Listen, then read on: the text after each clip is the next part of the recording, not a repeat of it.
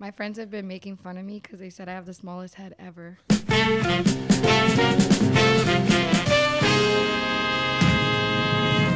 Welcome to the Mike Douglas Show. I'm Richard Thomas, and I'm Mike's co host.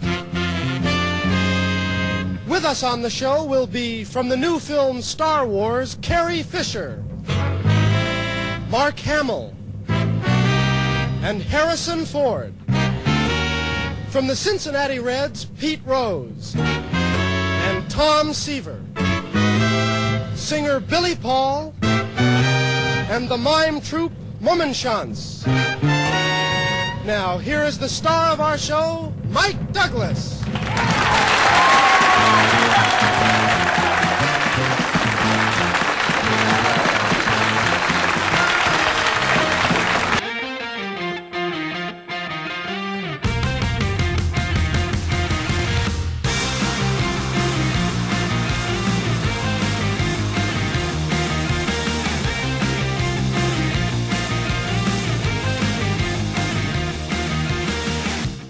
Everybody, welcome to another new year.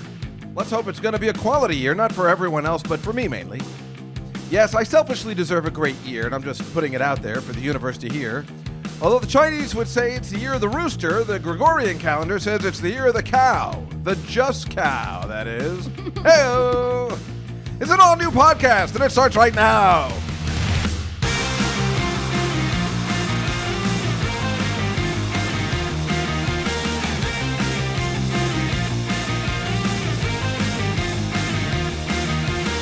Happy New Year, everybody, and welcome to the show, the Dave Juskow podcast, with our good friend Ashley. Hello. Hello. Ashley looks adorable as usual, and is uh, partaking of some of the uh, the good stuff, uh, the Esther Ku material. That, uh, but she promises not to fall asleep. I promise. Yeah, because as you know, um, I was doing this girl's podcast. Her name is Esther Ku. And she did that before we started and, and just fell asleep. And I'm like, why would you do that in your own podcast if you're going to fall asleep? And then I realized I just, I must be so boring. Like I just wasn't keeping it. But she also fell asleep on mine too. There's no way to win. That win. might be what she does. Yeah, I guess it's like, but well, that's. I mean, we know pot makes you sleepy, but um, so why smoke it if you know you're going to fall asleep if you're doing something, unless you're smoking it to go to sleep. For me, it I'm the exact opposite. I can't concentrate. I'm wide awake. I'm I don't crazy. know how. I don't. I can't fall asleep at all on it. You know, um, cocaine makes me fall asleep. I'm my doctor. I asked him about it because you know you got to be honest with your doctor. Mm-hmm. If you're not, then you'll die. And um, I said, why am I? Why does coke make me sleepy and pot me? He goes, I don't know. You're wired differently than everyone. I'm like that's your medical response. That's the best advice you got. That's the best advice I got, and I believe it. It makes a lot of sense. I, and if you think about it, I am wired differently than everyone else. I think you are. I'm a weirdo. so people tell me. But I like me. I like My you too. wife likes me. My, uh, I'm sorry, I was trying to do uh, trains, trains, and Yeah. automobile. Oh, you knew? Good for you. I like me. My wife likes me. I don't remember what else he says after that, but I got to get that whole thing down so I can uh, do it next time. Uh, several things. First of all, I moved my stuff to the right, my my console to the right. I don't know why I never thought about it before. It's closer so then the guests don't have to cross over the plug. I don't know why I was keeping it on this side. It's really easier over here. It looks convenient. But it's too. confusing me because I'm not near it. I don't I don't know. But look at that little thing. I take it everywhere. Uh huh. Oh, you didn't come to Tommy Bahamas that time. Did you bring that one? Yeah, I brought it with me when I did the hundredth anniversary Yeah, yeah, yeah. podcast. Uh, you were supposed to come. Oh, you had to work. I know. And now you left that job because they were a bag of shit, right? Fuck that job. Yeah, they were. They were horrible to you. One of the kindest people I know. I know. And they treated you like shit. Fuck them. So you said you might have a new job. Yeah, I know. It's in uh, um, it's in the same building actually. What? As the is it? It's a medical thing or something? Yeah, it's another doctor's office. They do dental surgery. Oh, fun. So that's kind of cool. I hope they can work on my teeth and make them perfect. They are perfect. As perfect as they can be. Oh. Like, what do you want them to do? What do you think's wrong with your teeth? I don't know. These two gaps right here kind of bother me. I don't see any gaps. you don't see it, but I I know. Uh, I, you know, I- it's like you know what? I'm not going to give any. You're absolutely right. it's like when people used to say, "You don't need a nose job," and I'm like, "Listen, I know what I look It's- like. I want it." I need a nose job because my grandmother said so. And you got one, right? I had no choice. My grandmother made me get one. I told you that story. it's a classic story. In 1989, I was on a TV show, and she, I calls up. She, I go, hey, well, did you watch the show? She goes, I did. We have some money put aside. That's the first thing she opened with, and I'm like, for what? Like, well, the- didn't really need to look so Jewy all the time. And I'm like, what? How dare you? Wow. I know. Um, yeah, she hated Jews. And but she was your grandmother. That's right. She was Jewish. Yeah. Yeah, she was self-hating Jew. After my last job, I kind of hate them a little bit. I I, only love understand. them because of you. listen, I get it. And quite frankly, listen, anybody that's at a job where people are mean to you, you you take out people's religion and ethnicities when you're especially when you're driving. You're like, "You fucking nigger." You know, like you would do that in a car. Uh, and I'll never forget when my friend Lawrence did it with our one black friend in the, In the car. He car. didn't- didn't. He fucked up. And he goes, "You fucking nigger!" He goes, "Oh, shit, Don, I'm so sorry. I'm so sorry." And this guy Don was the nicest guy. He hated me. He hated me. But he loved Lawrence, and um, and, and after Lawrence did that, you know, it's like, but he still hated me. He hated me so much, or he just didn't hate me. He was just like, I just don't care for this just guy. guy. He's an idiot. He won in school. Talks least, says most, and he also won the outstanding Negro award because which we used to make fun of as a joke. But he was the only. He was an outstanding Negro. Yeah. Um, and he was the only one. Uh, but he was a very delightful boy, but he just hated me, thought I was an idiot.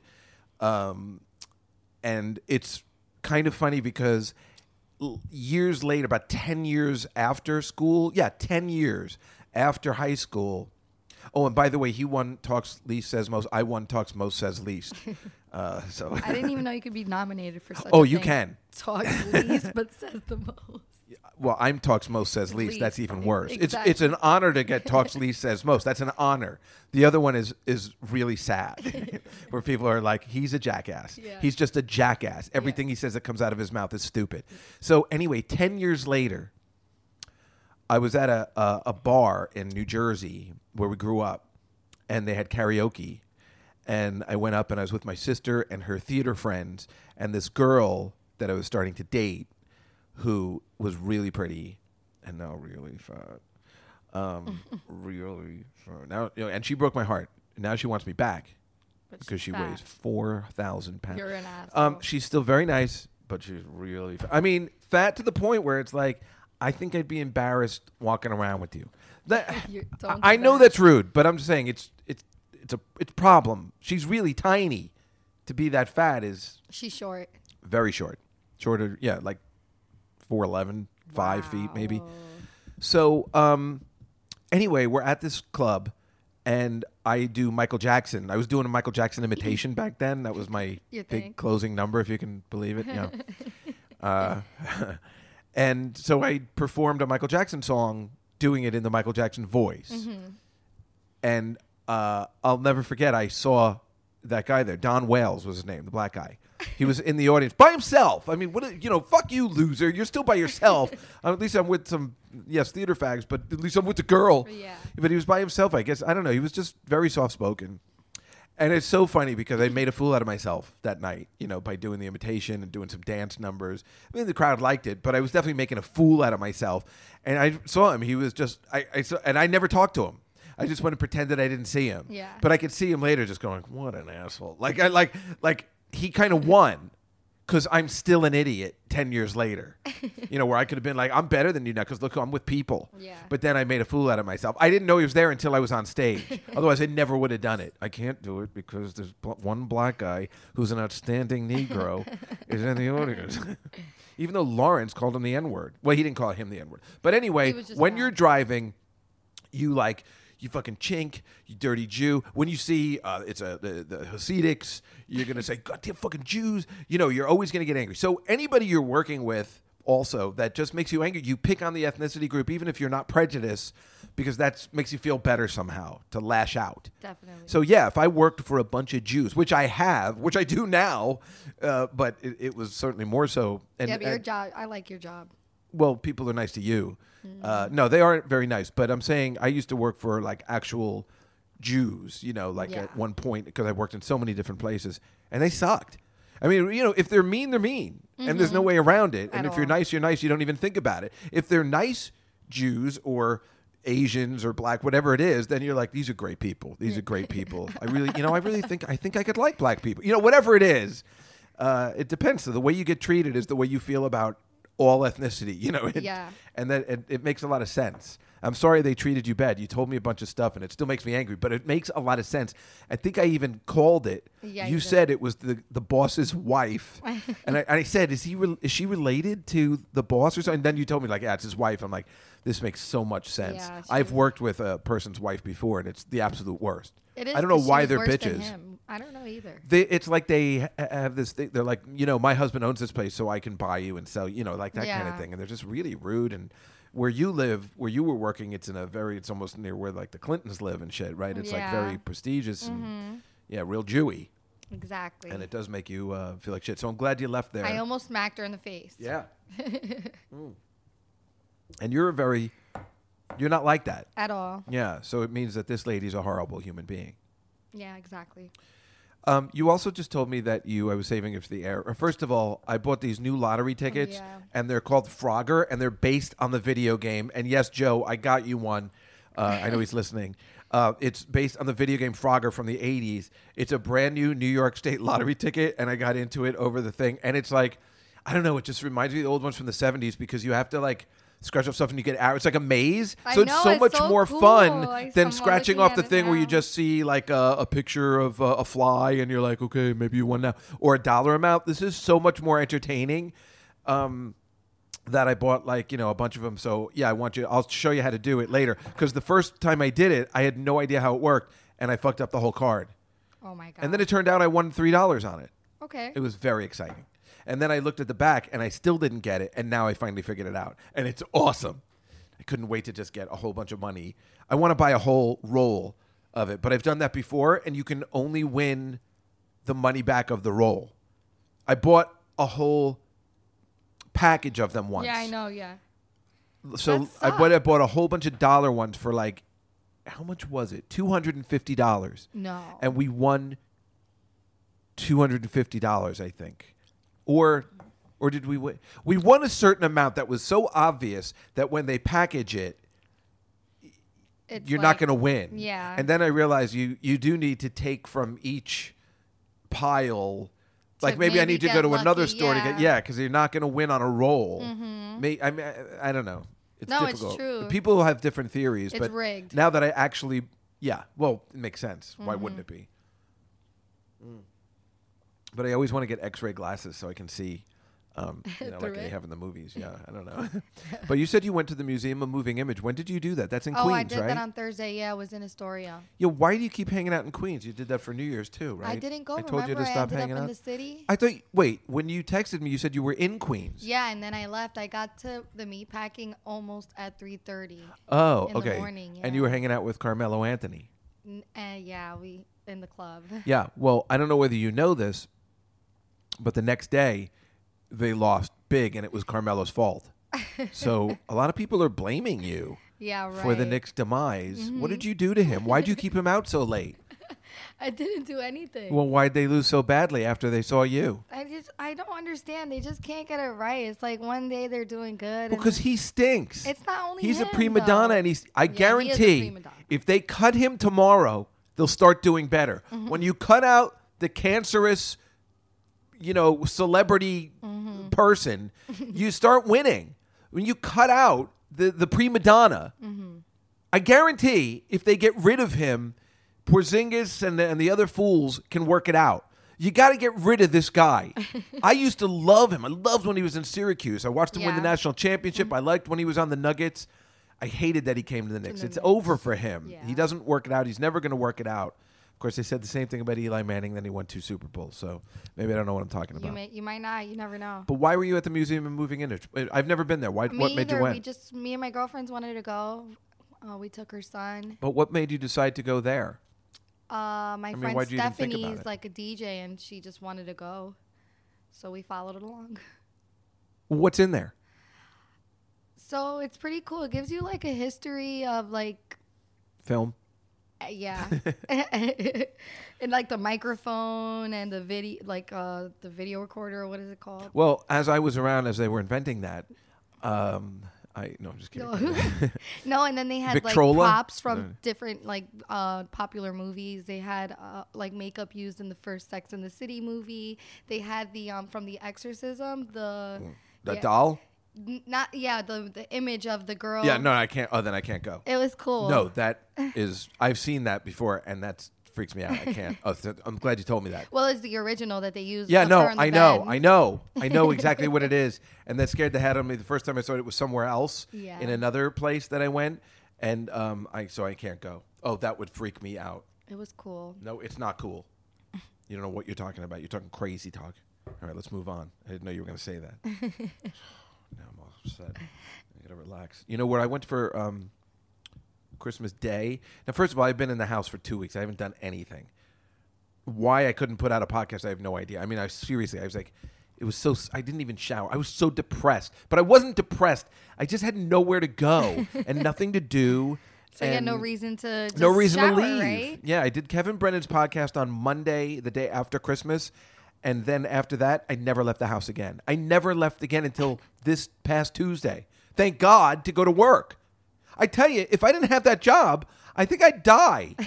I think I caught like a disease just sitting in my apartment. I know I feel bad because the cleaning lady was supposed to come today and it would have been better, but she's now she's coming tomorrow because she, she's like, I'm getting off the plane from Florida at eight o'clock and they cannot. do- do- do." And I'm like, shut up. When are you gonna come? Do you use the same cleaning lady as all the people in here? Or?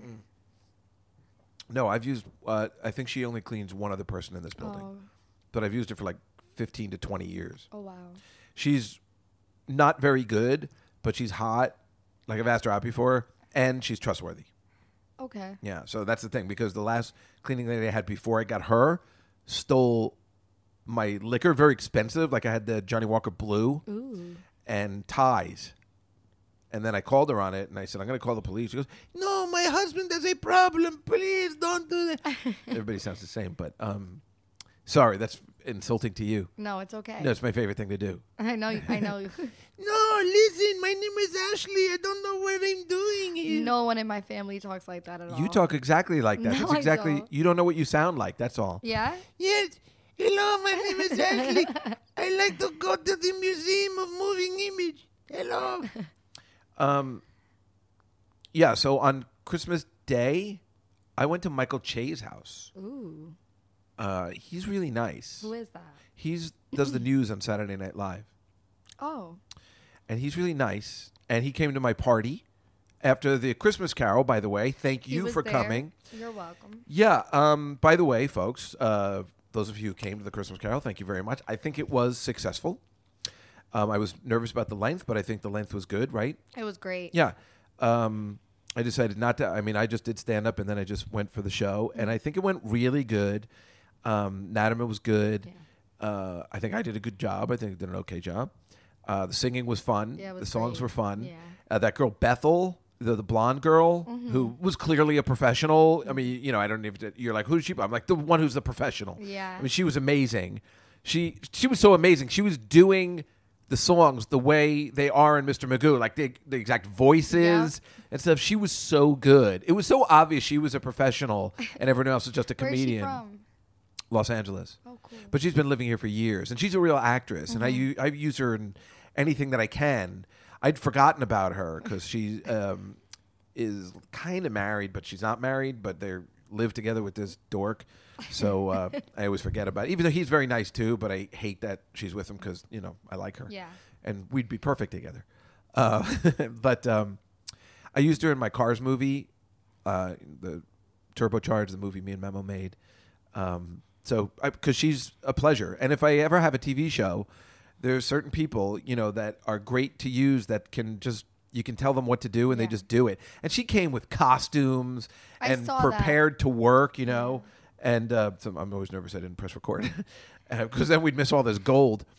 Um, but yeah, it was really fun. And then there was a dance party after, which you didn't stay for because I know you got to go. and You got to travel all the way far. So it was. th- Thank you so much for coming. Yeah, you're welcome. But when people don't come, and you know, I'm not talking to Lee and Allen at this point because what happens to me, and, and I know it's a, I, I know I need to get over it, but at this point, I'm clearly not getting over it. I'm Yeah. too old to I get mean, over th- it. that's kind of something you don't get over. Not like when I didn't answer the phone for a few hours and. But here's why.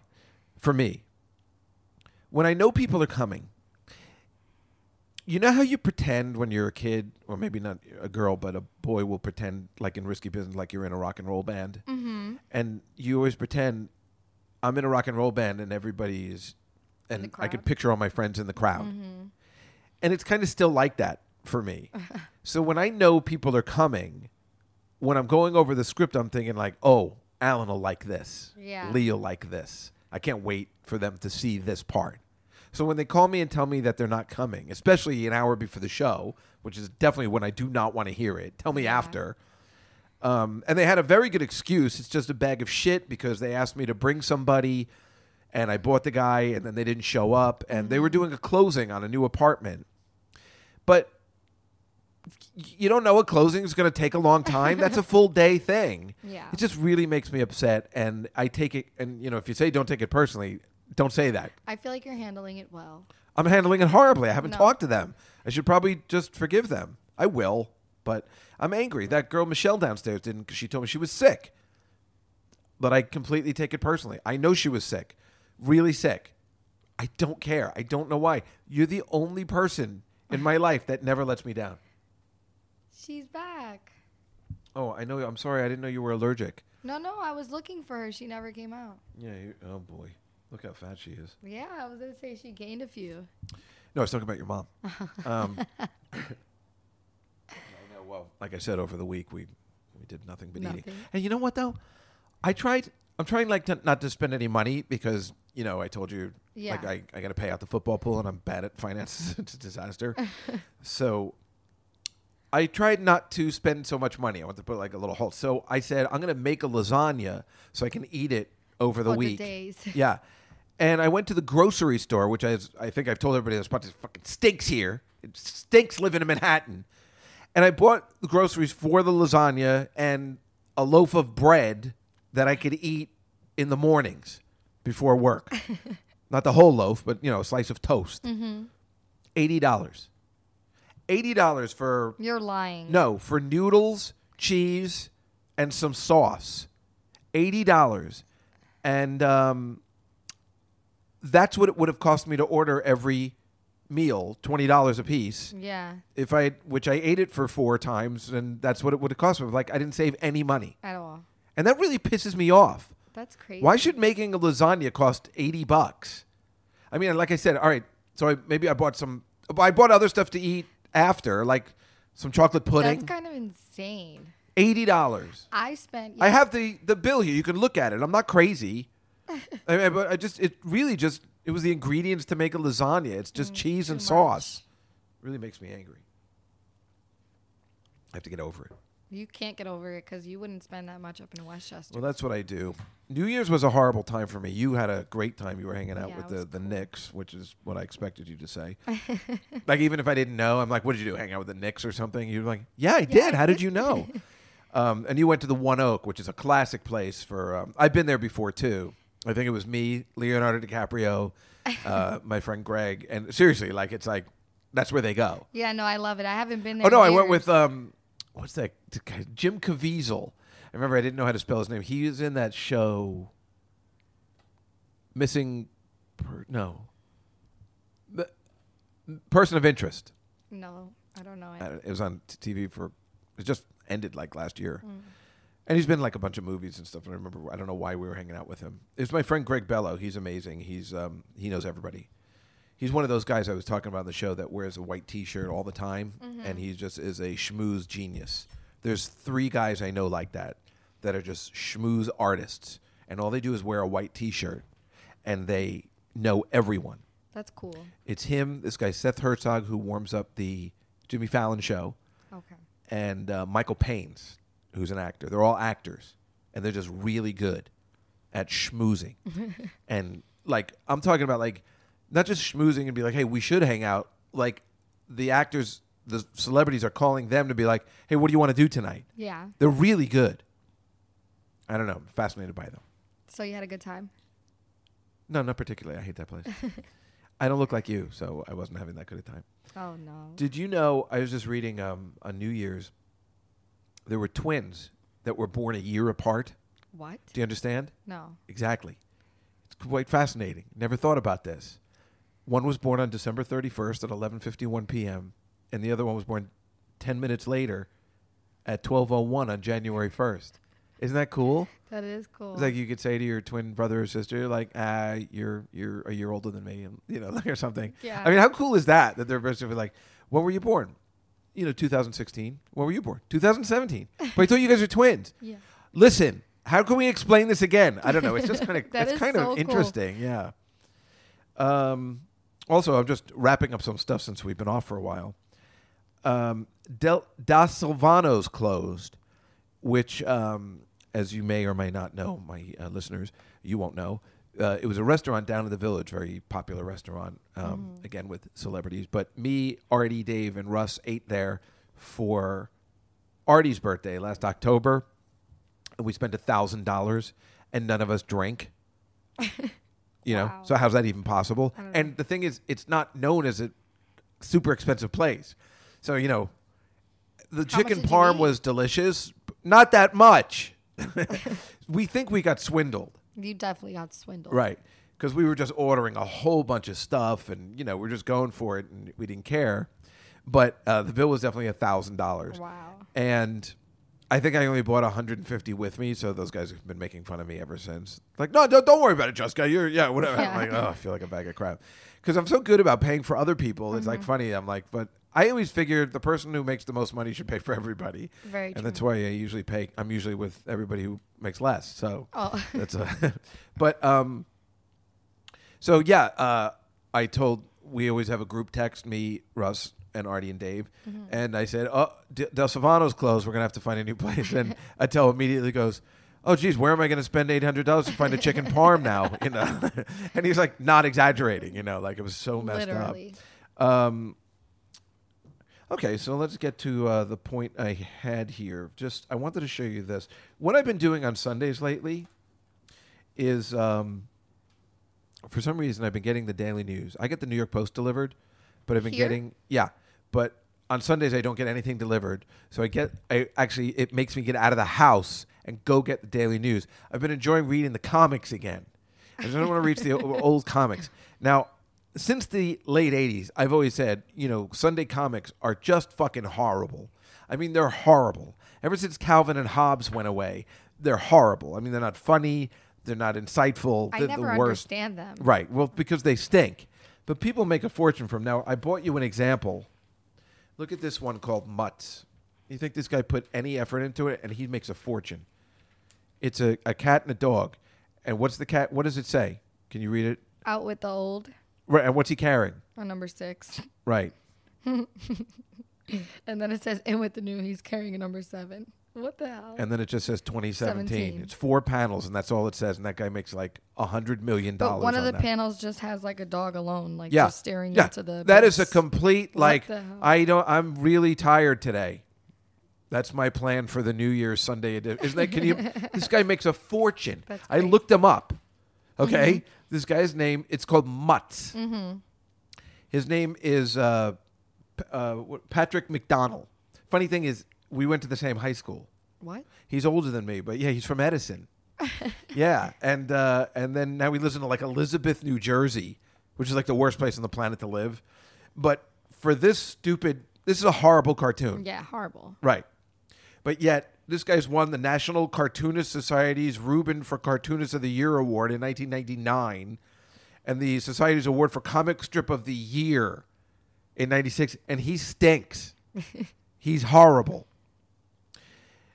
and it just I'm fascinated by it because this guy's making a fortune. It's so very difficult. Years ago, when comics meant something, it was very difficult to get it. When you're in, you're in for life. Yeah. So the people that do like Blondie, his kids took over. People that do Hagar the Horrible, which is still in the goddamn paper and still unfunny, their kids took over. Uh, Charles Schulz, the Peanuts, his kids. I mean, they will it because it's so difficult to get your cartoon into the paper.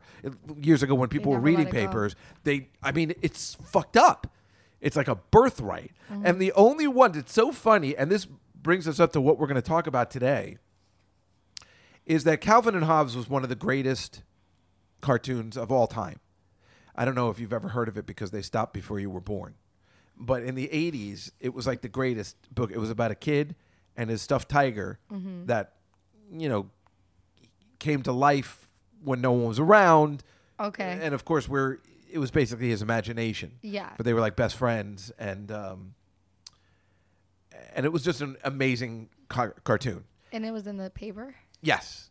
And then there's a whole bunch of books. You'd really like it. It's a really good comic strip. I'm going to buy you one for your birthday. Okay. In April. Um, when you turn 30. I was going ahead. Um, so he was angry at the publishers. He- was mad, mad at his. Con- he um, Watterson said that Universal kept putting pressure on him and said he had si- had signed his contract without fully perusing it because as a new artist he was happy to find a syndicate willing to give him a chance. Now, this is something we're going to talk about today. Mm-hmm. This guy Calvin and Hobbes, it's a great comic. Most of my listeners know what it is. And he left he left the comic world. He he stopped the the one of the most successful comic strips since the Peanuts. He left where Charles Schulz should have left because his comic was horrible after a mm-hmm. while. He left because he had he was like sick of his contract. He was sick of the people. All of these people we're going to mention today signed contracts when they were 18, 19 Wow.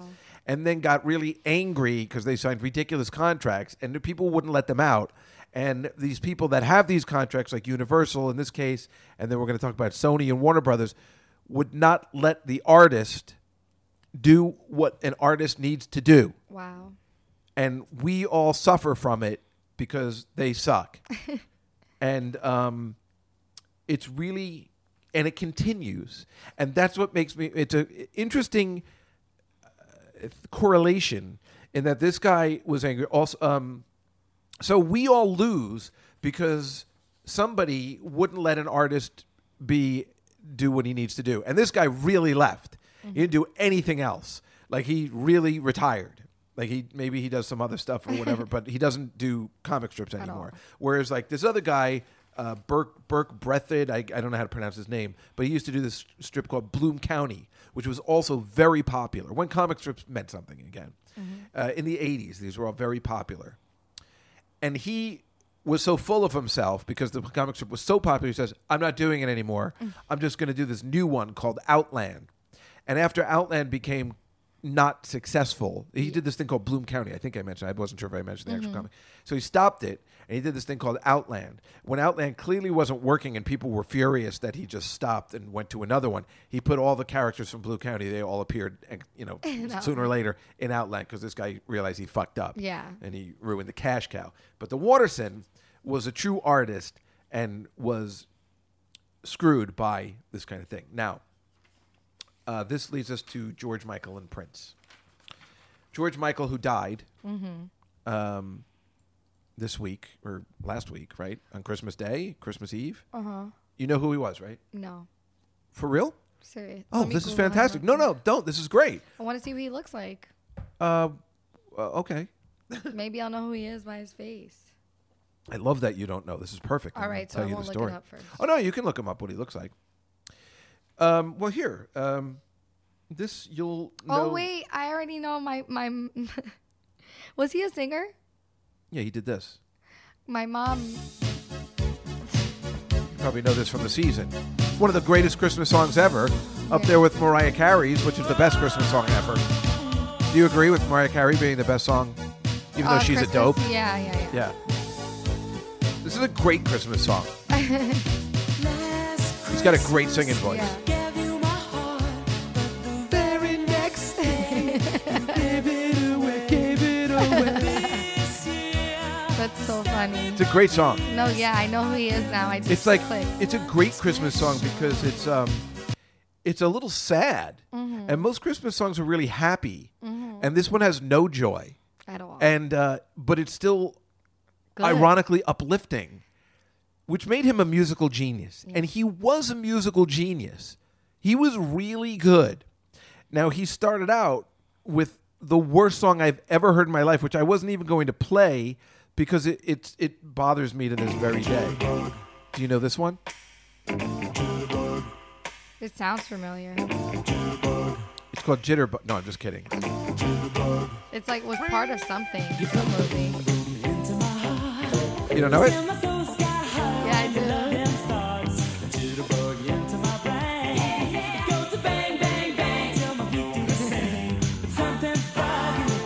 Th- I'm just cutting it because when I was in college, this song came out, Okay. and the video is the gayest video you'll ever see in your life. I want you to look it up when we leave. Okay. There, he's in this white shirt that says "Choose Life," oh. and then short shorts.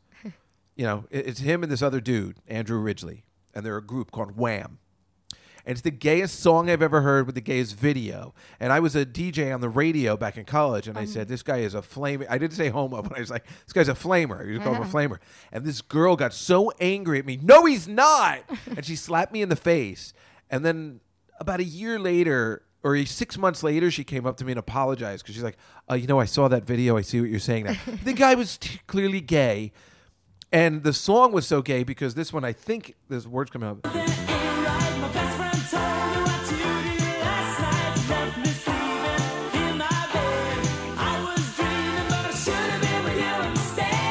I, I don't know what the line is. My best friend told me what you did last night, oh, but yeah. then he also mentions Doris Day. Who mentions that if they're a straight human being, right? So I mean, when you know, I didn't care. It was just the song to me was gay, so I didn't like it because it was just too gay mm-hmm. for you. I love show tunes, and this song was too gay, and and the video was so gay that it just didn't work for me. I still don't like the song at all. Like so much so, like I wasn't even going to play it because it bothers me.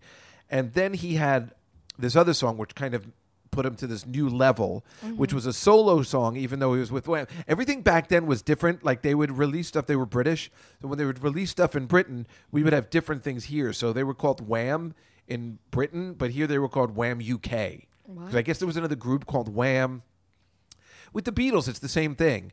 Their first album over there, we didn't. We got something different from their first album. Okay. We got. I think we got like Meet the Beatles, where they their first album might have been. I don't know if it wasn't Rubber Soul. I don't know what it was, but we got we always got something different back then. Just I don't know. They would release things differently. So he did this song called "Careless Whisper," which they said was Wham, but it was technically just George Michael. Yeah. And it's really good. It's actually it sucks. I, I fucking hated it. I mean, I hated it. I mean, it's just so gay, but it was a smash. I mean, it made a fortune. Um. Right, right, and he actually. So he had this other guy that he worked with. Did you ever see the movie Music and Lyrics? No. With um, Hugh Grant. They make fun of like that. They were a group like this, and then Hugh Grant plays the other guy. Whereas this guy George Michael went to this level of success that is unbelievable, unprecedented. You know, like Prince success, and um, the other guy nobody's ever heard of. You know what I mean? I mean, Yeah. the poor guy. You know, like it's like you feel sorry for him. It's like sad, But he's still part of it. he was. They broke up. Oh, okay. And then and and and the great thing is this guy uh, George Michael was such a good like writer and stuff. He made a song and said, "We're leaving. This is the song we're leaving with," and it's a really good song. This was their last song to their fans. We're breaking up. I'm going a new direction, but they did like a farewell song, which is kind of cool. And it was a good song. I liked this song a lot actually. Still gay, but super. but that's what their band was. And Andrew Ridgeley That was the time. turns out wasn't gay. Yeah. I thought for sure they were just lovers. it only says yeah, yeah. That's all he Are did. you serious? Yeah, yeah, yeah, yeah. No, just it's called. Let's move on. I li- it's got a good groove in the. I just remember these as a kid, but I remember liking this more than the other two. The other? Here.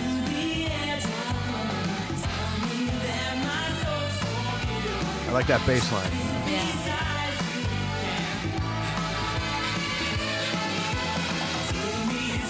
So, so then he went into a solo career. But um, it's funny. But so wait, it's uh, I have a, I just want to I want to get it right. Um, I'm looking at Selena. She's- Yeah, no, I'm watching that too. Um. Okay, so first of all, that last Christmas song, that would have gone. That would have. It didn't make it to number one, Okay. first of all, he gave all the proceeds to Ethiopian famine because at that time when it was released in 85 at first it sold 1.8 million copies as of june 2016 Wow. it's the biggest, biggest selling single in uk chart history to not reach number one but the reason it didn't reach number one is because there was another christmas song out that beat it that he actually was part of uh, which is this one which you probably know i mean they play it every year and this was made to feed the hungry Yeah. do you know it? Really? This is great. it's exciting that you don't know. I'm teaching you. Yeah. I'm sure you've heard of it once we get to the chorus. They play it every year. The chorus is. I mean, you can't be sitting in a doctor's office and not hear it. You know what I mean? Seriously. This is uh, the guy from Culture Club, uh, Boy George. Oh really? It's like a, a bunch of celebrities, and here's George Michael coming. No, George Michael comes in third. That's a big deal because it's every celebrity, including Sting and Oh. Bono. This is George Michael. Still don't recognize it? Let's see, get to the chorus.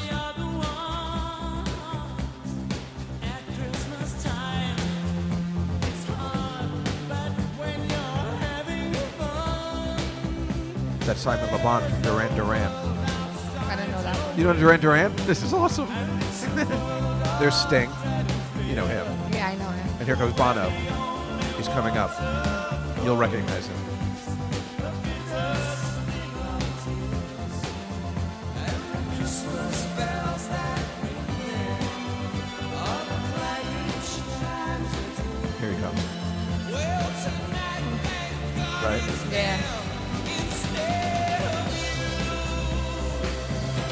Oh, I think here it comes. Never heard of it, huh? Really? It's only surprising, not because of your age or anything, just because they play it every goddamn year. Yeah, but I don't really listen to the radio. Well, they play it in offices and, and Tommy Bahamas and yeah, bars you work weird. in. Yeah, you know? that- I'm, that's how oblivious I am. But th- this isn't the true chorus. It's coming up. This is it.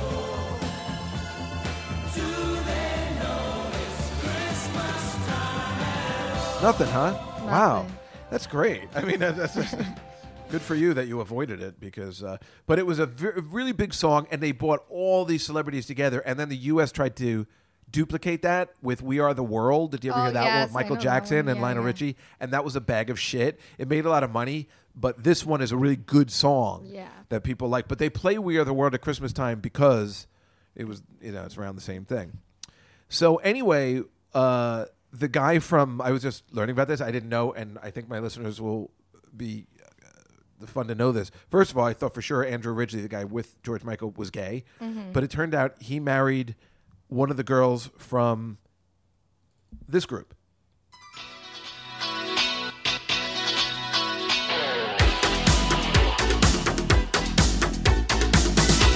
This was a huge hit. Going all the way back to 1985. Here's Bananarama with Venus. It's an all girl group. Yeah. Well, you must. You don't hear any of these songs. I know you don't listen to the radio, but like I said, when you're in bars and stuff, Never. well, this they they use for sampling all the time. Yeah, it sounds.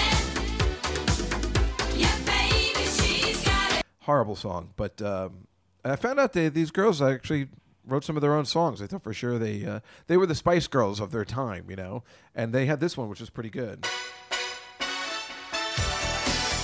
They had a couple of hits, you know. What But was the name of the group? Bananarama.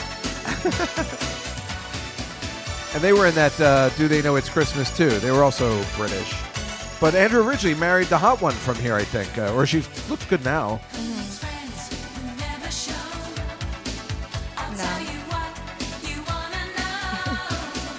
I like this song. Yeah. I like this one better than the Venus one because the Venus one was like overplayed. I like this one out of all of them better. really? Yeah.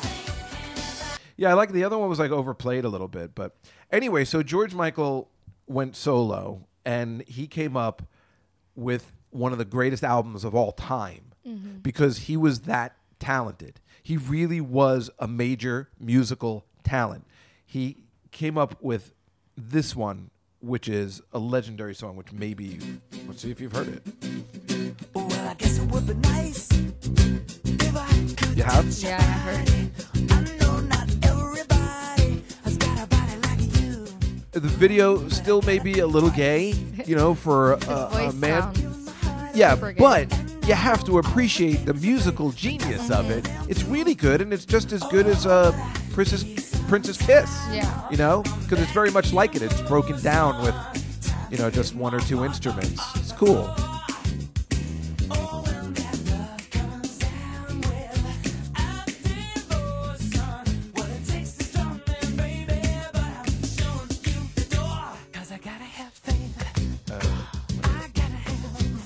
Meant to stop it there. Um, so he had that one on this one album, and then this was actually my favorite song off that album. I can't even. I don't know why. I loved it. It was like a jazz. This is like a very theater-ish tune. Yeah. But like he found a way to make a new, like, 1940s like torch song, and that's why I liked it.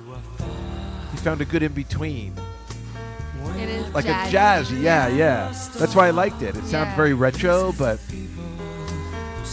I, I loved this. I always wanted to sing this song, like in the '80s, before they even had karaoke. I would tell my old girlfriend. She knew I loved this. She's like, "I know you want to be singing "Kissing a Fool" at the you know at the restaurant." You know.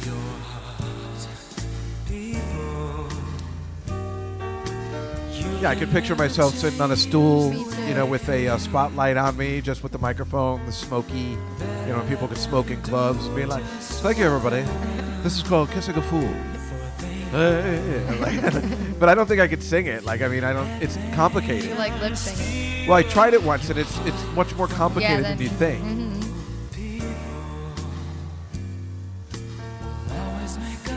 Do you like that song at all? I like the beat. Do you know? Have you ever heard this one? And this was um, off. I think his was this off this album? I can't remember, but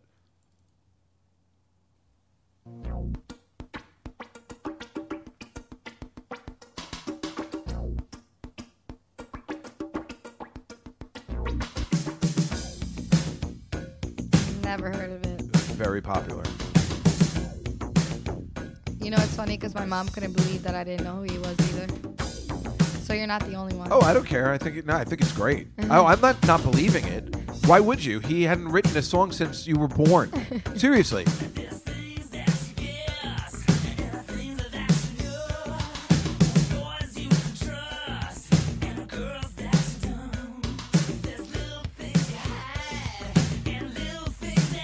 I never liked this song, but it was a very big hit, and it was on the soundtrack of Beverly Hills Cop 2. I know that one. And why it was on the soundtrack, no one knows because Bill uh, Eddie Murphy has sex with no one in the movie. There's not even any sexual tension in the movie, unless you're talking about the sexual tension between him and Judge Reinhold. Because otherwise, seriously, there's there, there's no reason to put a song called "I Want Your Sex" in Beverly Hills Cop 2. But that soundtrack was really good, and and it helped it because George Michael would not do promotion for his next album, which was called. Um, Listen Without Prejudice, Volume One, which was, um, you know, a real like. Uh, it, ha- it had this. This was the only song off it that got, and it's really good. But it was more personal, and the record company hated it, and he wouldn't do promotion for it either because he was just angry at the record company. Which brings me back to what we were talking about before, Yeah. where he wasn't allowed to be an artist. Like he's just a true artist, and he is a true artist. He was helping other musicians. Mm. You want to hear the funniest thing, and you won't know who this is either, but for my listeners, I'm telling you this. Yeah. He helped this fucking horrible piece of shit song, but we all worship this dude. And this is the worst song ever, and he did backup vocals for it. I'm gonna, I'm- nobody's ever heard this before. I'm positive all my listeners have never heard this. Wait till I tell you who it is, you will die. Actually, you will not know who it is. Don't blame yourself. blame your mother. Your mother would know. This song stinks.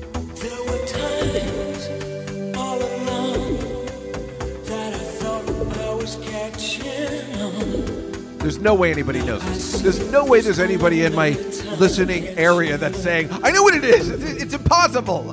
It's the first time I've ever heard it. I'm moving on. So 80s.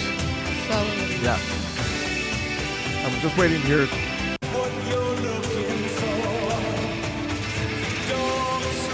Uh, George Michael's in there somewhere, but it's not worth listening to. It's David Cassidy. David Cassidy was a member of the Partridge Family, and this was a song, and George Michael worshipped him, which makes so much sense that the gay guy would worship David Cassidy because we all worship David Cassidy, but and he was gorgeous and he sang really cool songs, so it makes sense. It would be like me. Um, growing up, uh, you know, and you know, just if I was as famous as he was, and he was my idol, like wanting to do a song with Blondie, you know, who was like so hot and so cool, Yeah. or or being a young kid and just growing up and wanting to do a song with Sheryl Crow, whatever you want, because David Cassidy was like that cool back then. You could see how how a gay kid would worship that. Uh, then him and Elton John became friends, and he had this actual. He took an Elton John song that was so popular, it was probably his like biggest hit, and he made it better. And it's like a legendary. He did it in like 1991. Again, all before you were born, so you wouldn't know it.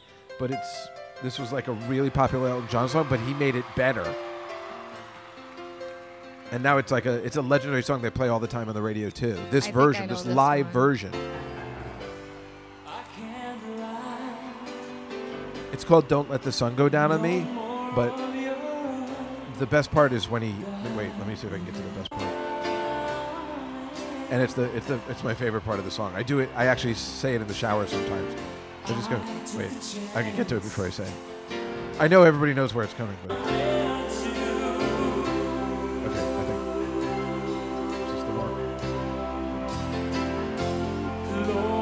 The? It's coming up.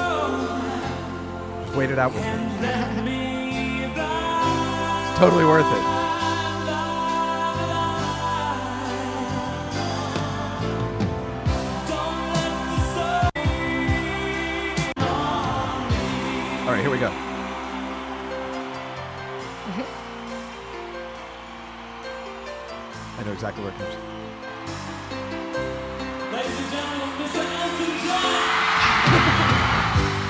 My favorite part. Ladies and gentlemen, Mr. Elton John. I say it in the shower sometimes. I don't know why. and which is even weirder that is because they're both gay. I was gonna Ladies and gentlemen, Mr. Elton John. But this was huge for him too. So he he had a lot of smash hits. Mm-hmm. But again, it comes down to the record company. He signed a contract when he was 18, 19, and he signed a 15 year contract. Wow. Now, the funny thing is, and this, this is what kills artists. When I auditioned for Saturday Night Live many years ago, and I don't know whether I've talked about it on the podcast or not, it was the year that Tracy Morgan got the part in the show, and I think I've mentioned that they were looking for a black guy. It was very clear to me because uh, when we were performing, it was white, black, white, black, white, black auditioners, and the lineup for all the comedy clubs was always white, white, white, white, black, white, white, white, white, black. So you knew something was up. Um, I, as bad as that might sound, those are the facts. Yeah. Um, but before we went on stage, we had to sign five year contracts with Lorne Michaels. Uh, that you know, if we, uh, I could see my hair uh, standing up on my headphones. that if we um, got the show, we had You'd to sign the to- contract. It showed your salary. It was a set in stone, Five stone clad five year contract, and it showed you what you made in five years. Like, and I remember showing it to the girls in my office, and they started being like, "Hello," you know, like because it was like really great money the fifth year. Like first year was like what? Because Phil Hartman used to say is like, I wasn't making money people were making on sitcoms till like my fifth year or so, because then you were making normal television money. But they had you by the balls, and you couldn't audition until you. And it was down to twelve of us, and you couldn't go on stage until you signed that paper. What are you going to do? I mean, at that point, I'd sign the paper. Of course you would. Yeah. You're well, how old was I? Thirty two, whatever. I mean, how? Uh, what? I'm thirty three. I'm, I'm not going to sign that. Pa- Are you kidding?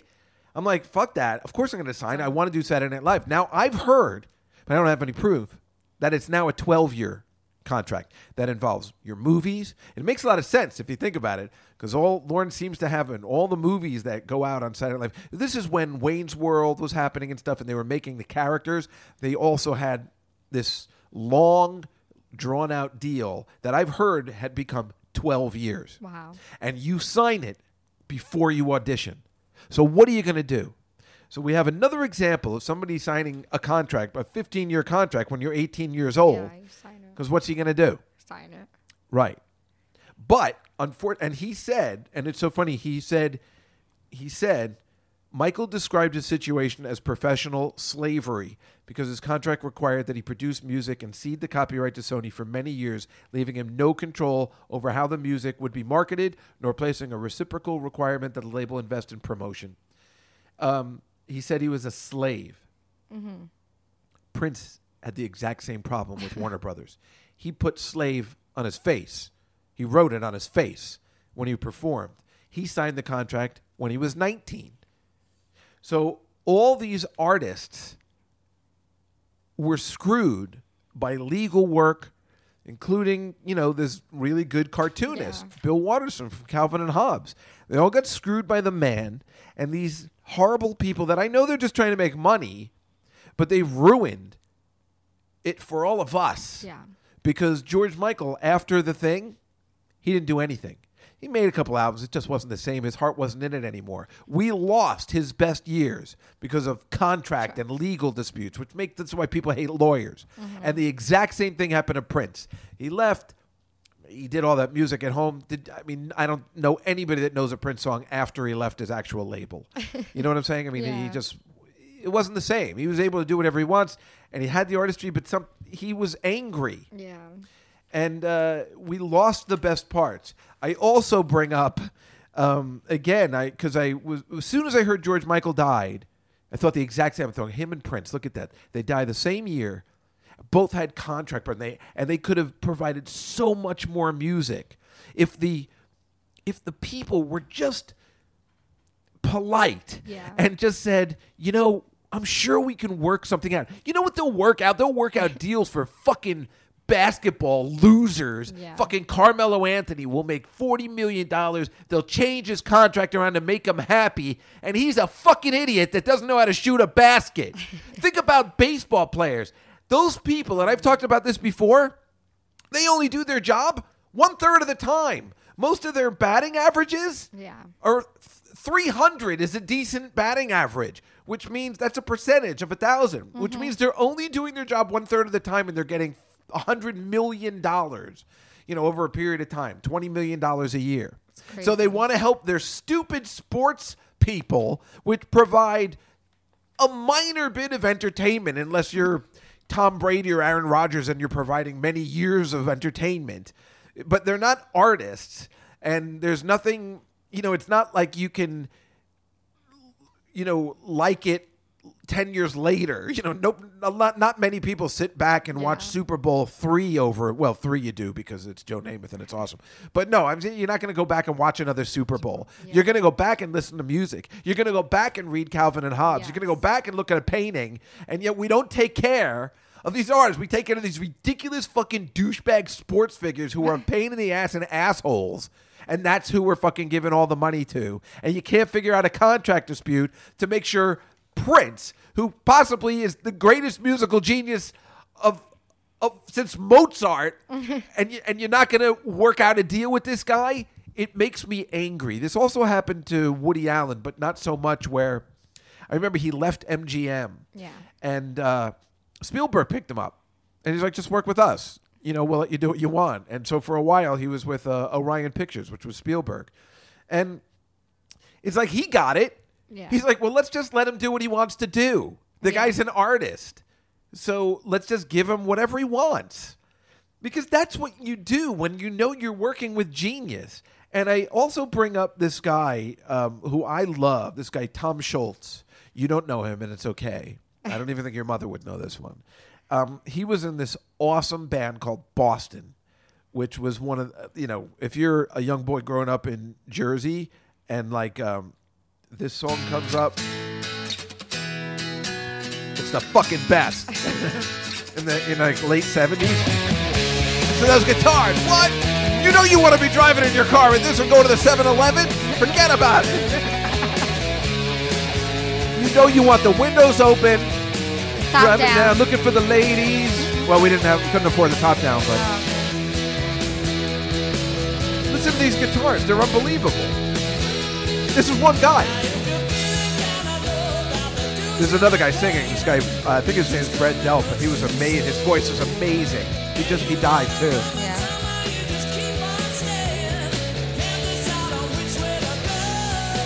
Do you like this at all?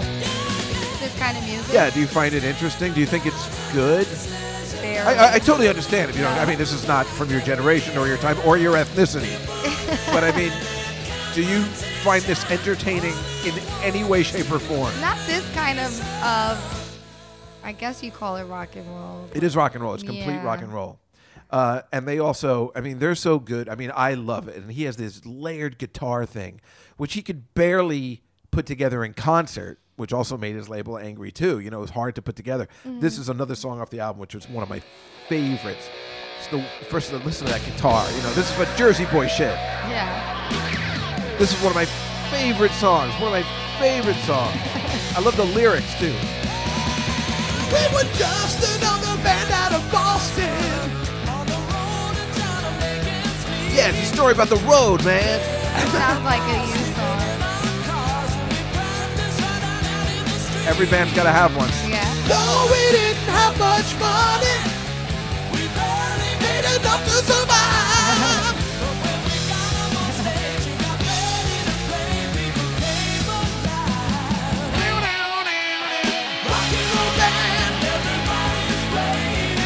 It's great. Anticipating love. Name of the group is Boston. Boston. Wait, here comes my favorite line, I think. They talk about a.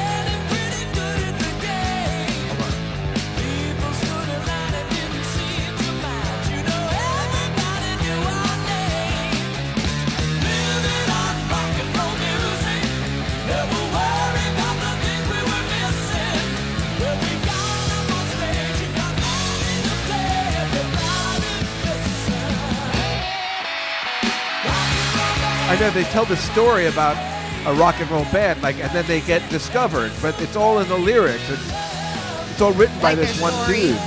Yeah, that's why I like. He says, I'm, I'm waiting for the. I'm gonna go forward. Wait here. Right here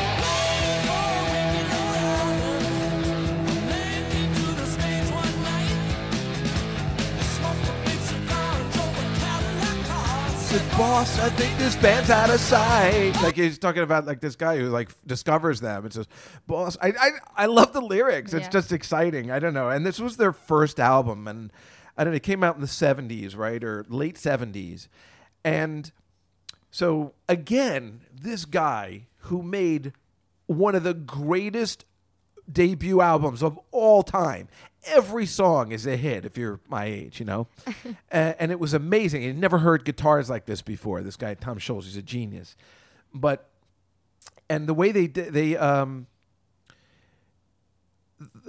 he fi- the record label insisted that Scholz re-record demo tapes in a professional studio because he had demo tapes. But Scholz wanted the record to be recorded in his basement studio so that he could work at his own pace because he was an artist. Again, the label agreed and offered to split the producer's royalty with Scholz, whatever, blah blah blah. Um, but here's what happened. Uh, I'm. Um, all right, I.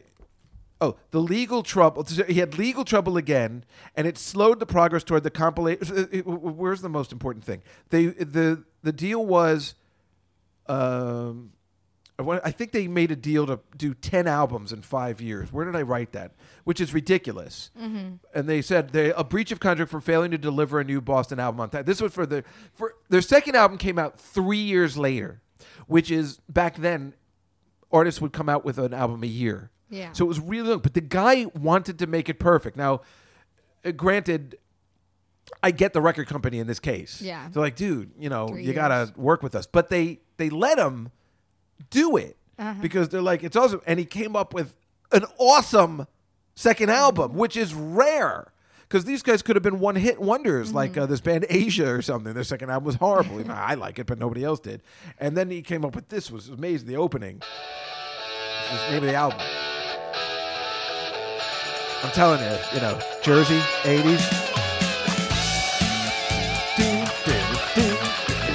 I feel like I'm driving with a sunglasses Exactly.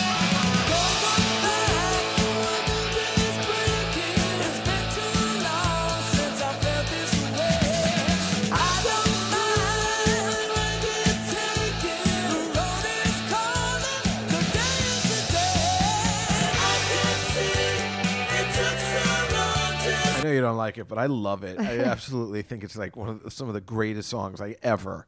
You know, I mean, this is just what I like a lot.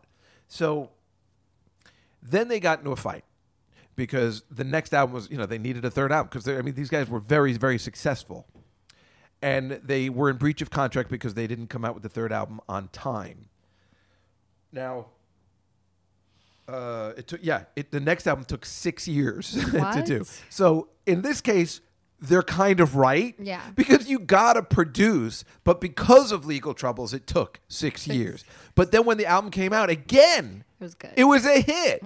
It wasn't like the other ones, but the first song was so popular, and I loved it back then. I think it came out in like 86, 85. This was the first song. It was this huge smash, little power ballad action. Tomorrow's so. Have you ever heard this? No.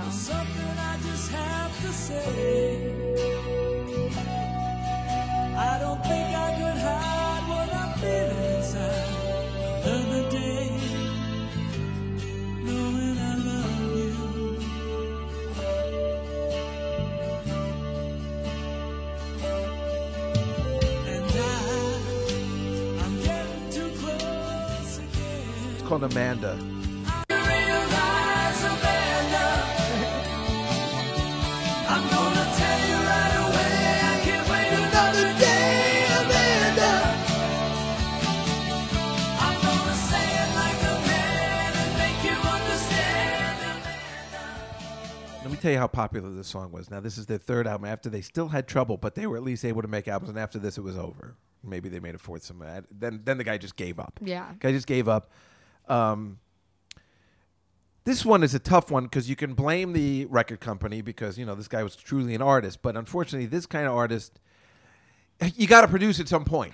You know, you got to make a stand. You know, like I mean, he was they were giving him what he wanted, but then he, you know, sooner or later, I mean, within a year or two, you you got to put out something fresh. You're know, you can't really long. blame you taking their money. So this one, I, I, I let it go. But this guy was a true artist, and he came up with a new style of guitaring, and you know, uh, amazing vocals by this dude and everything. This song was so popular, and I know you don't know it. This is why I'm explaining it to you. Um, I'm friends with this girl Amanda, and she's named after this song. No. Yeah, she was. I guess she was born when this song came out. Okay. This is a girl that I've helped. She's um is one of those sports announcer girls. Mm-hmm. Um, you know, really pretty blonde girl who was in um, uh, Puppet Pics. Uh, but I helped her on her way to now she um, works with uh, uh, Fox Sports, I think. oh, cool. And I, know it's amazing. Like I met her at a restaurant in Del Frisco's, and she was so pretty. I'm like, I'll help you with whatever. She's like, I want to get into sports management or, or sports and and I'm like, I think I can help you. and then I, uh, you know, called every contact. I was like, I need to help this girl. She's unbelievable. No, she's really pretty, but she was named after this song.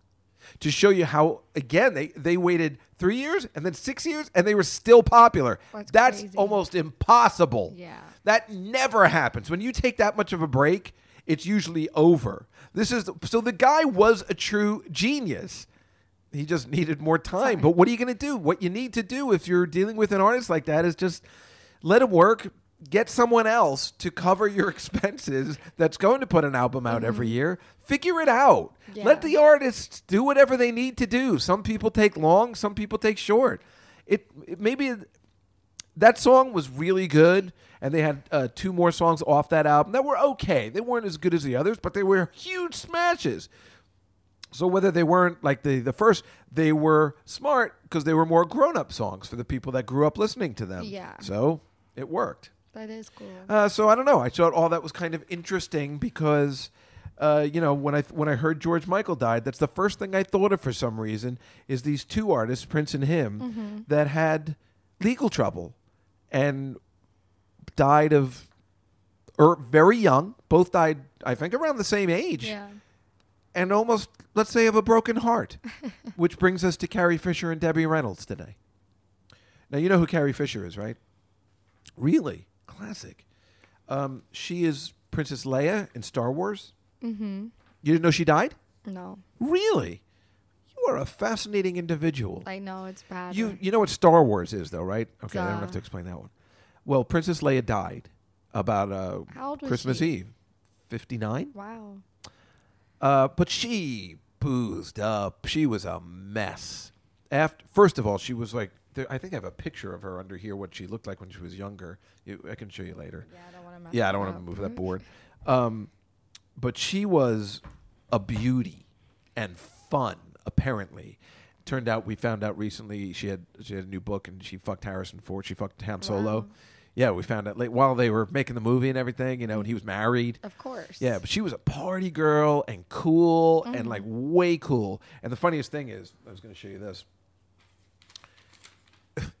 this is an article in the Post. I think you'll like this. Written by Peter Mayhew. Do you know who that is? Well, here's the picture. they just have a picture of Chewbacca. And Yeah. Like, but like as his, but the well, you know why this is funny, right? Because it looks like he's a contributing editor. Yeah, but he- he's not. It's just Chewbacca. No, Uh-huh. he well, he, in this particular you know day he was, but it's just funny to have a. They usually have a like the way I have my picture on the podcast like thing with the that's the picture I use for Yeah. like book stuff or articles. They just have a picture of Of Chewbacca. it's funny. So he wrote an article about knowing Carrie Fisher and telling her about Warm, and it, it reminded me of when I wrote that article about Garry Shandling, and then Sarah got mad at me for writing it.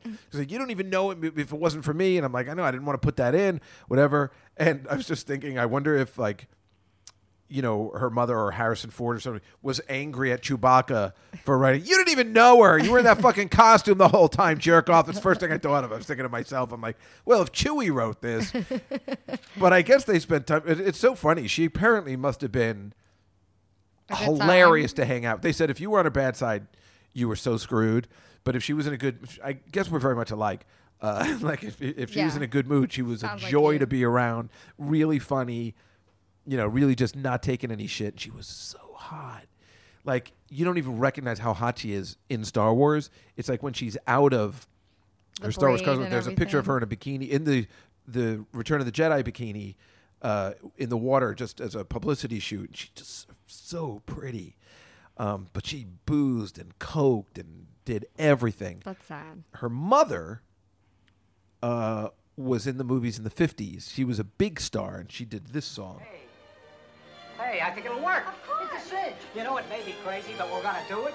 The Dueling Cavalier. It's so is funny because she a was very. G-rated. America's sweetheart, her mother. Yeah. I feel this is my lucky day, March 23rd. Oh, no, your lucky day is the 24th. What do you mean the 24th? It's 1.30 already. It's morning. Yes. And what a lovely morning. That's Princess Leia's mother. Good This voice. morning. Uh-huh. Good morning. We've talked the whole night through. Good morning. Good morning to you. They're tapping. Yeah. Good morning. It's great to stay up late. Good morning. Good morning to you. When the band began to play, the stars were shining bright. Her name is uh, Debbie Reynolds. It's too late to say goodnight. So good morning. Good morning. Sunbeams will soon smile through. Good morning. Good morning to you and you and you and you. I had to go back.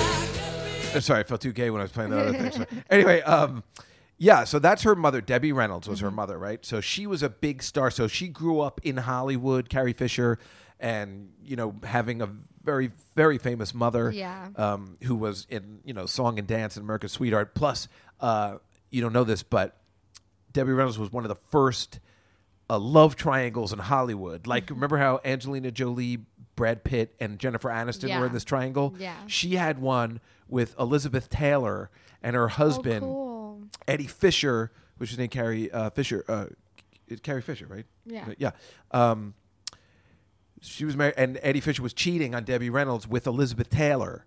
uh, who was you know the sultry, you know, the exact opposite of Debbie, not America's sweetheart. You know, the the whore, sure, you know, girl. But everybody wanted Elizabeth Taylor, although I still never see it. I don't find her that attractive. Do you? Yeah. Back then, I guess I don't know. Um, so they were the first. So, you know, Carrie Fisher was growing up all this. She was like when her dad was cheating, she was like you know one Yeah. or whatever. And so, you know, she grew up in this mess of a household, and yet celebrity kids, and you know, always having you know really famous people come by. You know, Gene Kelly, and you know people from that's from Singing in the Rain. Have you ever heard of that movie? Mm. It's a real classic, and it's really good. And if you don't like musicals, you know what I think I'm going to do is I'm going to edit that movie and I'm going to take out the musical parts. It's such a good movie. It's one of the best musicals ever made. Mm-hmm. I mean, anybody would tell you that. And the songs are really good. But if you don't like musicals, I truly believe you would like the plot and the premise of this movie. It's very, very funny and fascinating. It's all about silent movies. It's it's uh, when, it's about a silent movie star, uh, and they're about to go into sound pictures, and it turns out the silent movie star, this woman, um, and this and Gene Kelly, like she talks, she talks like this, and so when they're doing it, they have to dub her voice, like they have a problem Yeah. with her because she's a mess, and so it's really funny and really interesting about the first like talkie pictures and stuff. So the the plot is excellent. Whereas most musicals at that time, you know, besides The Wizard of. Oz or something, were horrible. Plus, who cared? You know, it was all about. I got to get that girl. This one was completely different. they never made a movie like that's why it was so successful. It was unbelievable. Mm-hmm. So um, I think I might edit like the way I used to edit Jackass for my friend for my friend's kid. Um, I would take out the nasty parts and the cursing, Oh, and just keep you know like them going right the stupid stuff where him going over a cliff on a bike Yeah. you know or, or getting the por- the porta potty pushed over on her or something. And she loved it. I mean loved it you know and, and it's something i was thinking about doing i should do for like hospitals and stuff because it's kids like that kind of stuff you know. So but this is another one i was thinking of doing i don't know for who but people that don't like musicals if you take out the music it's a most enjoyable premise and some of the music, you know, was dull and boring, but some, Yeah. some of it's amazing. Some of it's legendary. And that's what her mother did. Her mother was in this uh, amazing movie 20 years previous to that. And, um, you know, so, and a- anyway, so Carrie Fisher died, I don't know, Christmas Eve or around there. Her mother died like the day after, two Why? days later. Do you know why she died? A broken heart. Yeah. It happens. It does. It's a real thing. She died of a broken heart. She saw her daughter was going through a lot of shit. Her daughter was mess. She was very heavy at the time. Did you see the last Star Wars? The Force Awakens. no. You can see she's just ugh, Out of it. out of it, and she has been out of it. Like her voice is messed up. She's you know she had drug, alcohol, eating, everything disorders. Um, so the fact that she lived this long is actually quite a miracle Yeah. for real. Like uh, she puts it in her books, and you know she had one person plays and movies. She wrote screenplays and stuff all about her life. If you watch this movie called Postcards from the Edge with Shirley MacLaine and Meryl Streep, it's it's her story of her and her mother's um, Like growing up. dysfunctional personalities. Oh. Yeah, growing up, it's the exact. It's the, supposedly the story. Yeah. Um, so it's kind of cool that we have that in a way. Um, but yeah, her mother died of a broken heart, and it happens a lot. I know it happened. I'm positive it happened to my friend Chris. His um, my friend Chris was an Irish Catholic guy. Uh, his parents were a little older. He was the youngest of five kids. The oldest kid was gay, but I don't think he was out. And the family were not rich, and they spent everything on sending him to medical school. Oh wow. So he became a doctor, and then he killed himself. And I think that they invested everything in this particular son. And when he died, and I went to the funeral, it was on my birthday. I'll never forget. I think it was my 32nd birthday. Wow. And for some reason, these idiots in New York were throwing me a surprise party. I was so angry. I fucking hate when people throw me surprise parties. I like to throw my own parties, Yeah. as you know. You've been to them. Um, so this I apparently threw a monkey wrench in the work because this was in Jersey, and then we were supposed to go back to the city. And I was wondering why my parents wanted to drive me to the city, Yeah. and I couldn't figure it out. Um, but this funeral was amazing. Uh, first of all, I love funerals, so I was happy to go to one on my birthday. But this funeral, his gay lover was like some Asian guy, and it's all Irish guys. I think me and Lawrence were the only Jews, and the guys crying and screaming over the casket. No, why, why? I mean, it was so horrible Oh my for people that Didn't know who he was. don't know gay. pe- Maybe I don't think his son was out. You know, we knew he was gay now. We figured it out. When I went to his house, I Mm-hmm. saw. I went to his apartment. He lived in the city. He was going to NYU residency, and I'm like, "Boy, he's got a lot of show tune pictures." You know, and Lawrence was like, "Don't say that. I think he's gay." And I'm like, "Well, of course he's gay." You know, like I noticed it right away, but apparently back then you weren't allowed to say it. Yeah. Anyway, so this gay guy lover is screaming over the as if it could get any worse for the parents. Their son has just killed himself. Yeah. They didn't probably didn't know he was gay, or maybe they didn't want to think about it. And then this guy is showboating in a way over I mean, so ridiculous. It's oh I mean, I know people grieve in different ways, but you know, have a little fucking respect. You know, maybe his parents I, they loved him. And whether they knew he was gay or whether he was out, have a little fucking respect. And his dad died a month later because he died of a broken heart.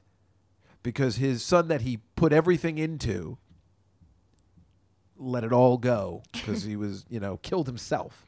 And that's the worst thing that can happen to a parent. Yeah. And he just, I know, I'm positive. I've always said he died of a broken heart. The dad. Yeah. So I think that's a real thing. No, I think it is too. And I do believe that's what happened to Debbie Reynolds. Mm-hmm. It's got to be devastating for your kid to go before you, you know, even if you're 89 or whatever, and she's 59. But that, that, that You saw them come and you saw them go. yeah, it's got, it, I, crazy. from what I'm told, it is the worst thing that could Yeah. possibly happen in, in life. Uh, uh, the final thing we uh, I wanted to talk about today was um, we'll, we'll be finished soon. You're okay? Yeah. You want to get more high? Or? I was waiting for you. Ashley and I are going down to this Chinese restaurant, which is not to be believed. We I finally took I me and Chris Murphy discovered this place. I don't know how we discovered it. I bought Ashley there. I told her it was great, and Mm-hmm. it delivered just like the wings. The wings are great. Right? Yeah, the wings are great. Um, this place is great. It's not your No, typical Chinese food. It's it's kind of classy, but the place is awesome. It's very fun. It's not dirty. It's, It's clean, It's nice. Um, Fresh. but and they get angry if you're not ordering correctly.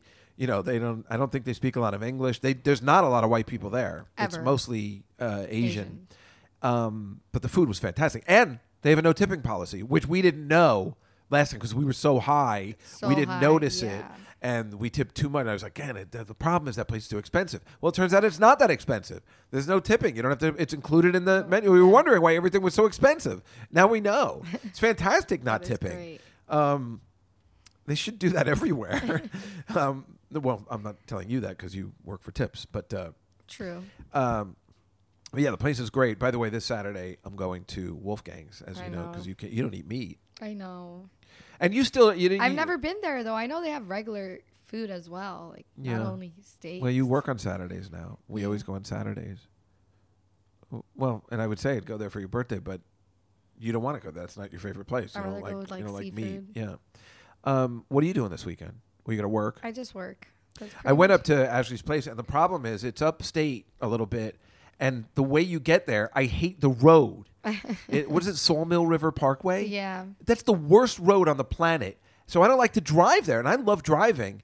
But God, that's why I would move to Jersey. It's if I leave the city, bad. I'm moving to Jersey because you know what they have there? Straight roads, straight roads with lots of wide open space. Yeah. This is a windy, long road. If you have one drink, you feel like a bag of crap. You feel like you can't handle the road. Mm-hmm. Um, it's horrible. You know, I'm pretty good at drinking and driving. I'm not on that road. well, at least I know, I guess. But no, that road sucks and it has lights. If you don't know, it's really dangerous because it's curvy and Yeah. the lights come out of nowhere. So it's hard because I like the place where you work. I like it a lot. And last time I was there, I had people visit, you know, because I know Mm-hmm. some people in town. Alan's sister lives there and everything. And I had people visit. It was so much fun. It's a really nice, cozy place. Yeah. I would like to spend more time there, but, and I it's not far, but it's, I guess I could take the train, but the train sucks too. You know it does. That's It why you does. drive here. I mean, but it's easier for you to get to the train and then just one way down, one way back. This Friday, I'm going to see um, Richard Kline in a play in Rahway. Mm-hmm. Uh, our friend Richard Kline, Larry from Three's Company, who you've met before because Mm-hmm. you came to see the play. Um, so I'm paying it back. I'm going to see him in something, uh, which I think I need to do. And he is a lovely guy, so I'm excited about that. And then Saturday is Wolfgang's, and I'm going to go back to Soul Cycle. Can I go? What, you want to come on Saturday? Yeah. Uh, I don't know. Let me know. What? Can pull up the rest too. I'm trying. She's stop. stretching, and you can see her belly and almost to her boobies. I was like, I was like, just go up a little higher. Go up a little higher. It's almost there. You have a perfect stomach. I don't think you I've need been to working go. out. Clearly, let me see Yeah. that again. No, not for ridiculous purposes. Yeah, look at your st- its I stomach. mean, it's it's gonna get to where I really want it to be, but wait, wait. When you picked up your stomach, let me just say a little bit. Was I? Are those right there? What's that? Are those your boobs? no, my boobs are. Oh, right. That's what I thought. Oh, okay. No, that's it's like just the, fat I want to get rid of. Oh, I thought, but it's coming out of your boobs, like it's like a, It's in like your bra. under, yeah, Yeah. I don't know what it is. It's just some extra fat I got there. Well, you, well, you're doing good. Thanks. I mean, you look amazing. Thanks, Dave. Besides, uh, yeah, I like you a little bit. anyway, just last thing I want to talk about before we leave. Doug Herzog was the president of. Um, well, he was the president of Comedy Central. I he I don't know. I don't think he was the president of Viacom. He just stepped down last week.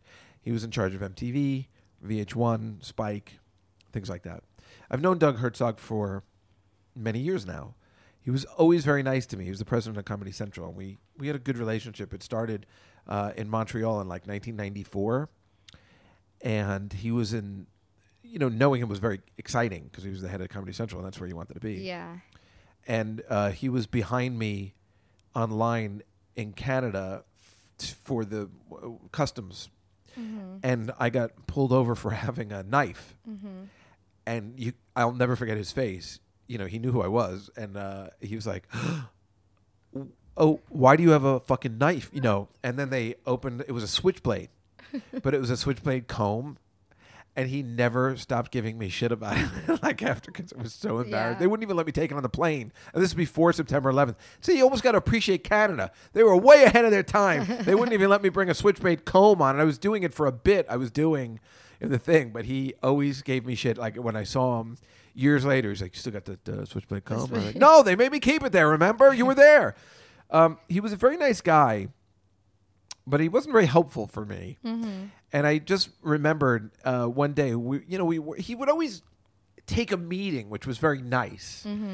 And one time I pitched this show back in 90. A lot of people were stealing my ideas in the 90s, and it's a fact.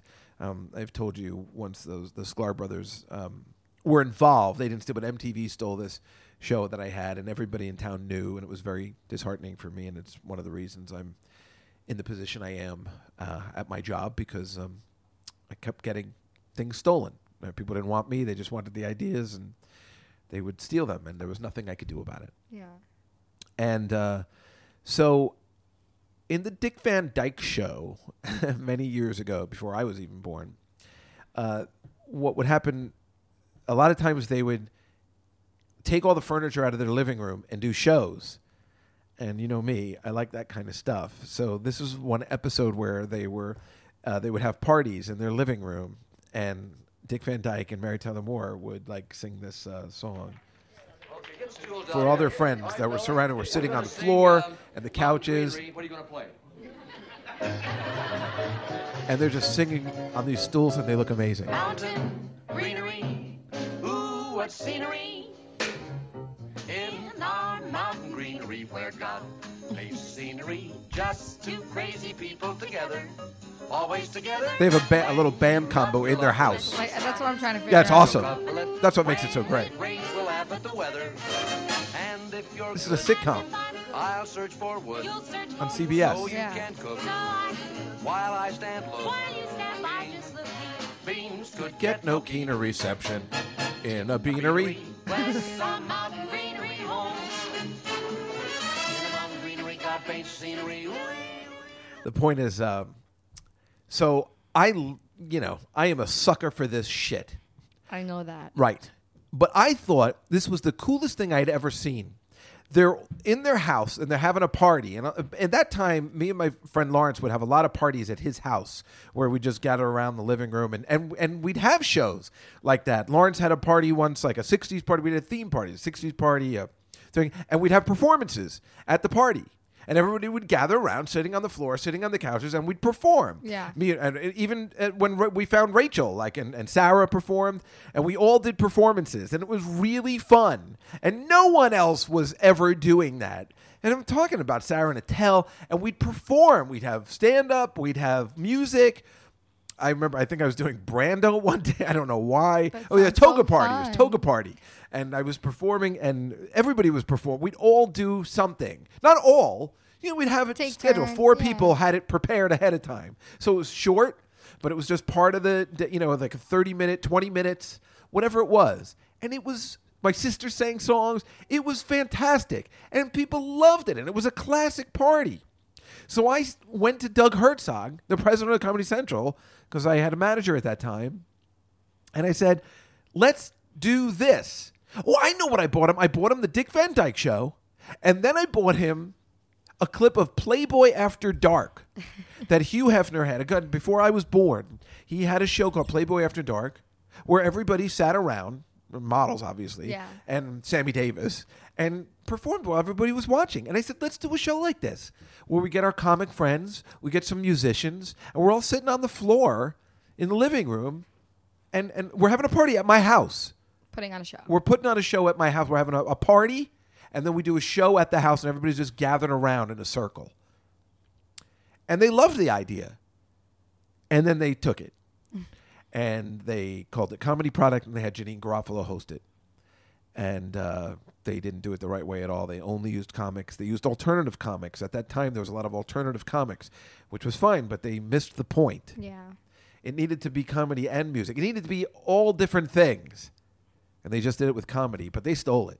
I went into his office and I told him and I showed him clips and I gave him the product and it was very clear. This was the exact same thing. You know, so I was watching and I'm like, you, you got to be kidding me. And you can't do it. But it had happened so many times already. I was like, I give up. Yeah. I gave up. I think that's when I gave up. I, I too many times I'd been kind of hurt. Yeah. Um, you know, he was also in charge of the Daily Show. He, you know, was there when uh, Madeleine Smithberg and uh, uh, Lynn. Shit, kill me if she listens. Lynn Winstead, uh, Winstead, uh, developed the com- uh, the Daily Show. I don't know whether you know this, but I was supposed to be on the Daily Show.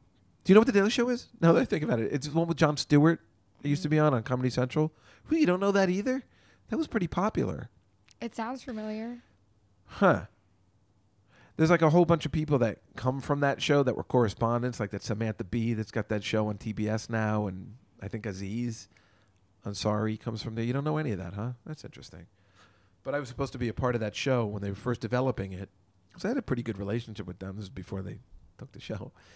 Um, and then my manager told me not to do it, that the show was going nowhere. Oh, wow. 14 years later, I think it was a mistake. Me too. Yeah, it lasted a long time. It's still on.